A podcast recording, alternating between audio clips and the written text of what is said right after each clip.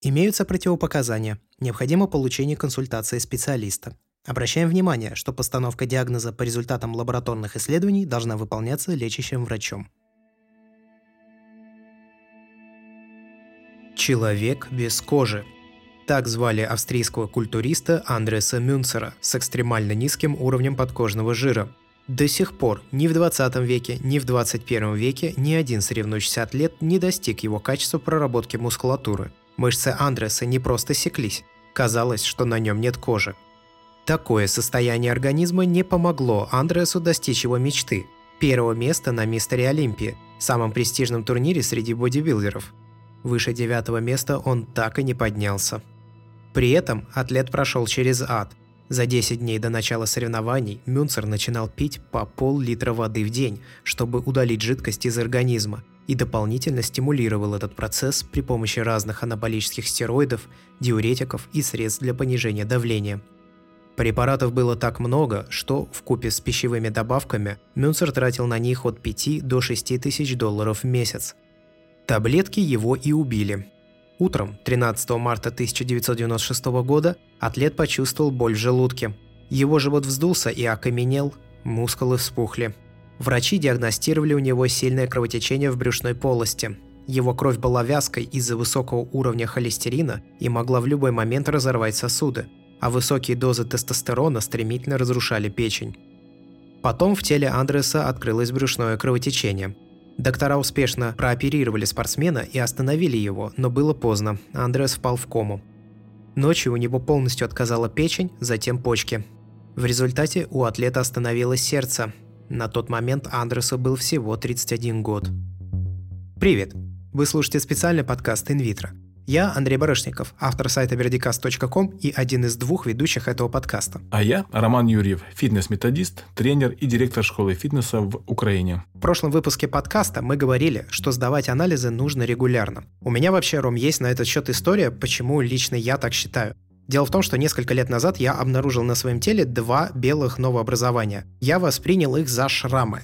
И долгое время они были статичны. Но через несколько лет, в 2017 году, внезапно их форма начала меняться, и я понял, что это вообще ни разу не шрамы. Сразу пошел проверяться, понял, что дело здесь нечисто, и начал сдавать анализы. В общем, оказалось, что это были бактерии уреоплазма парвум и уреоплазма уреолитикум. Я долгое время не понимал, как так вышло, что вот никаких предпосылок к этому заболеванию, к этим бактериям в моем организме не было, но они внезапно появились. Причем я проверялся после отношений с последней девушкой на тот момент, с которой встречался. И мы обратились э, к Белану Кириллу Сергеевичу, медицинскому эксперту лаборатории инвитро, чтобы он ответил на вот этот э, животрепещущий лично для меня вопрос, как же так все-таки вышло, что вот не имея полового контакта, будучи полностью здоровым, внезапно у меня оказались какие-то бактерии. Некоторые инфекции, передающиеся половым путем, ими, в принципе, можно заразиться не половым путем, если мы говорим э, о сифилисе, допустим, и о гонорее. Их можно инфицироваться при бытовом контакте, допустим, если в семье есть человек, который страдает этими заболеваниями, то при использовании общих э, гигиенических, так сказать... Ну, зубной щетки, да? Да, зубной щетки, бритвы и так далее, то, в принципе, заражение возможно. Что касается уреоплазмы, то это условно-патогенная флора. В принципе, может присутствовать в норме в урогенитальном тракте. И при каких-то изменениях образа жизни, при стрессе и других внешних влияниях происходит нарушение биоциноза и, возможно, размножение как бы условно-патогенной микрофлоры, и тогда врач понимает, что именно она привела к развитию заболевания. То есть оно могло просто сидеть в организме на протяжении большого количества времени, потом какие-то изменения в питании, в здоровье моем, да, привели да, к какие-то внешние условия привели к ее размножению. Что ж, теперь я знаю ответ на этот вопрос. Опять же, основываясь на своей проблеме, собственно, ИППП, как часто вообще желательно обследовать себя на такого рода заболевания? Ну, особенно если у человека активная половая жизнь, или был секс с каким-то смутным, странным партнером, которого, возможно, один раз в жизни видел. И вообще, что делать обычному человеку в современном мире, который ведет половую жизнь? Прежде всего, если есть э, какие-то подозрения да, на то, что был э, незащищенный контакт или сомнения в партнере, конечно, нужно провериться, нужно сдать анализ. Да. У нас есть несколько профилей для выявления инфекций, передающихся половым путем, называется секс в большом городе, тоже с различным составом, но если брать э, базовый состав, туда, в принципе, входит оценка таких инфекций, как э, хламидиаз, трихомониаз, микоплазмоз, гонорея, также туда входит оценка маркеров ВИЧ-инфекции, гепатита Б и С, сифилиса и фикроскопия мазка урогенитального тракта. То есть это основные инфекции, передающиеся половым путем, а также инфекции, которые, в принципе, тоже могут передаваться при половом контакте.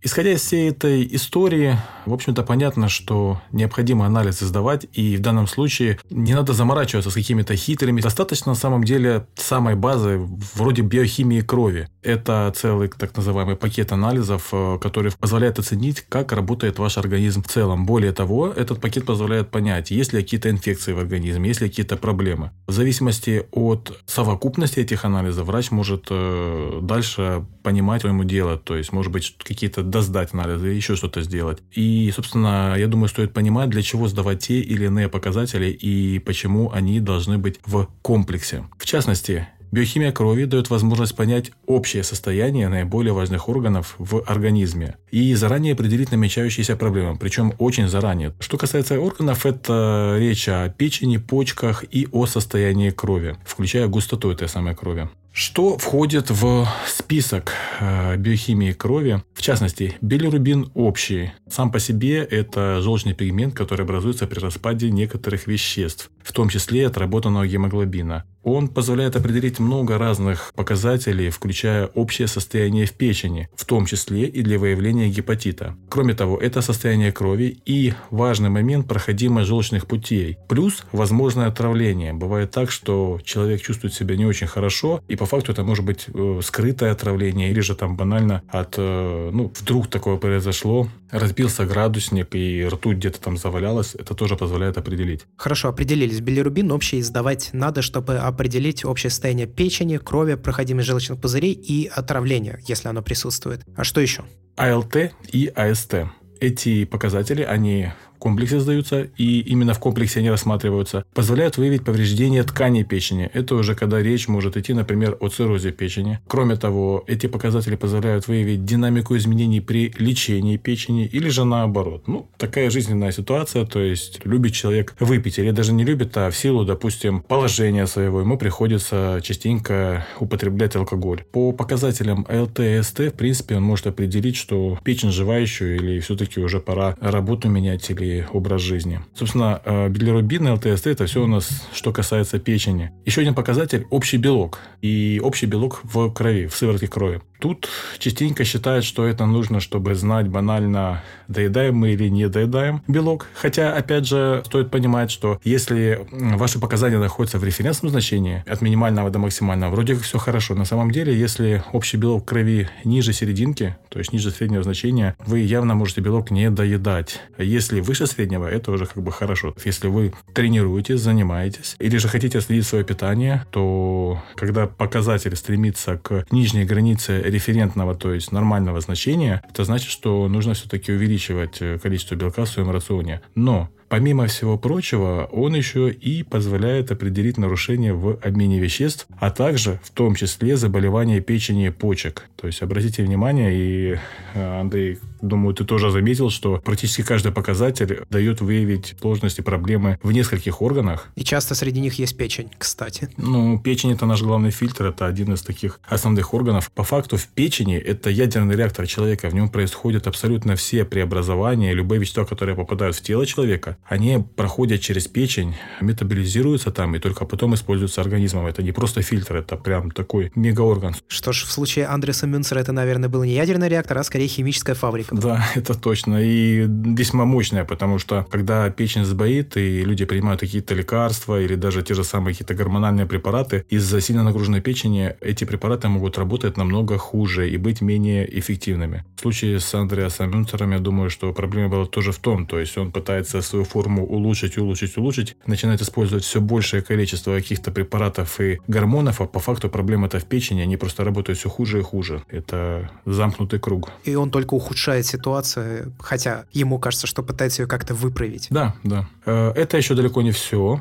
У нас есть э, два показателя креатинин и мочевина, которые показывают здоровье почек и позволяют оценить их функцию, насколько они эффективно работают. Э, кроме того, креатинин дает понять, насколько хорошо работают основные органы, включая сердце и плюс другие системы, но это опять же в комплекте с другими исследованиями можно увидеть. Что еще? Есть ли еще какие-то анализы, которые стоит э, сдать, как такой некий общий набор базовых анализов? Один из наиболее важных анализов, позволяющих определить состояние сердечно-сосудистой системы и предрасположенность к каким-то проблемам с ней, в частности, те же самые инфаркты, инсульты, это холестерин, общий уровень, а также ЛПНП, ЛПОНП и ЛПВП, то есть липопротеины э, низкой плотности, очень низкой плотности, плотности и высокой плотности. Э, собственно, это основной показатель происходящего в нашем организме жирового обмена. И проблемы с холестерином как раз и ведут к закупориванию сосудов, к тромбам, к бляшкам. Но если говорить напрямую конкретно о холестерине, э, так называемые липопротеины высокой плотности считаются хорошим холестерином, низкой плотности – плохим холестерином. Э, но в данном случае это немножко, даже не то чтобы упрощенно, искаженно, скажем так, искаженная информация, потому что нам нужны и липопротеины высокой плотности, и низкой, они работают вместе, они взаимодействуют. Именно поэтому смотрят не отдельные показатели, помимо общего уровня холестерина, а в соотношении. То есть, если в соотношении нет большой разницы между этими показателями, то все хорошо. Ну, может быть, и выше, и ниже, и где-то посерединке. Главное, чтобы не расходилось соотношение. Если соотношение расходится, значит, что-то где-то в организме не так. А что касается липопротеинов э, очень низкой плотности, вот это вот как раз и есть тот самый, так скажем, плохой холестерин, то есть обычно он образуется при окислении углеводов, простых, если большое количество углеводов у нас есть в рационе, сахара, вкусняшек и так далее, вот это вот идет преобразование в липопротеины очень низкой плотности, они очень быстро окисляются и как раз могут быть большой-большой проблемой. К слову, опять же, по показателям холестерина низкой плотности и очень низкой плотности хорошо видно, что перебирает ли человек со сладким или нет. В большинстве случаев, если повышены эти показатели, человек явно очень любит сладкое, ест его много. Ну и стоит тогда снизить количество потребляемой сладкой пищи. Конечно, обязательно. Вообще, как бы я рекомендую всем снижать это количество и не баловаться, потому что, говорят, сахар – белая смерть, это не совсем так, но когда этого сахара слишком много, то проблемы в очень многих э, органах и в гормонах, поэтому надо быть очень аккуратным. Еще один показатель, крайне важный, он, э, в принципе, не входит в базовый э, анализ биохимии крови, заказывается отдельно, и, опять же, рекомендуется его заказывать и проверять. Это гематокрит, или же вязкость крови. То есть, чем кровь гуще, тем э, сердцу сложнее ту самую кровь прокачивать, и тем повышается риск тех же самых инфарктов, инсультов и так далее. Очень густая кровь также говорит о том, что человек потребляет мало воды. Кстати, вот тоже можно понять, что пьете вы достаточно или нет. Часто бывает, люди говорят, «А я пью и так много, и вообще вообще пить не хочу и пью я по желанию, хочется мне или нет. Ну, сдайте гематокрит, и вы будете точно понимать, пьете вы нормально или же все-таки мало. С другой стороны, слишком разреженная кровь тоже ни о чем хорошем не говорит, потому что это означает, что в кровь попадает очень много воды. Попадать она может в том случае, если у человека нарушается водно-солевой баланс. Ну, а когда гематокрит в норме, тут все хорошо. Но на этот показатель часто внимания не обращают, потому что он не входит в э, базовые, скажем так, пакеты. Очень рекомендую э, сдавать анализ на гематокрит, и чтобы понимать, что у вас с вязкостью крови.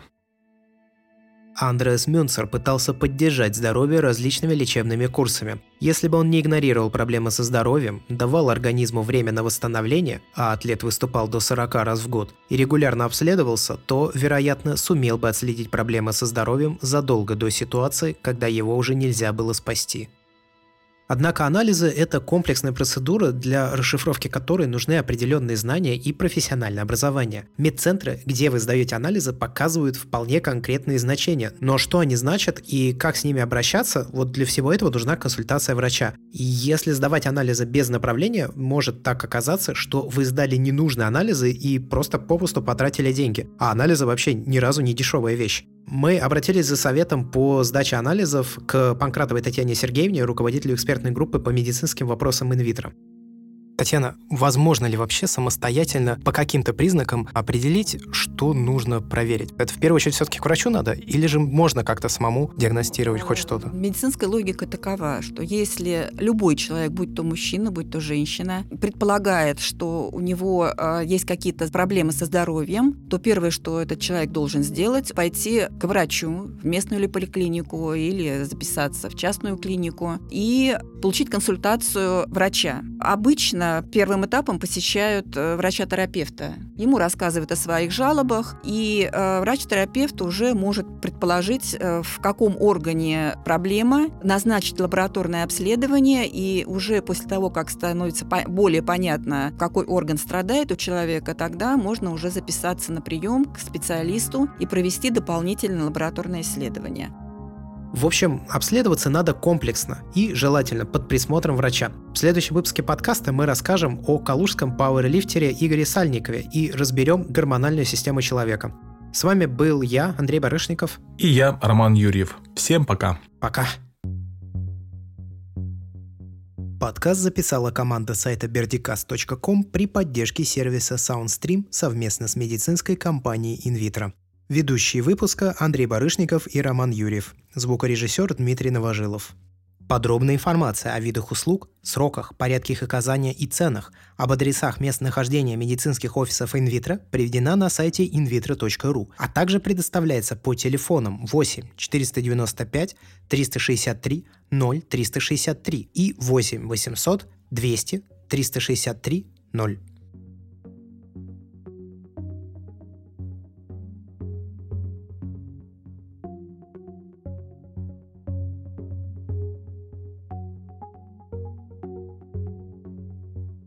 Имеются противопоказания. Необходимо получение консультации специалиста. Обращаем внимание, что постановка диагноза по результатам лабораторных исследований должна выполняться лечащим врачом.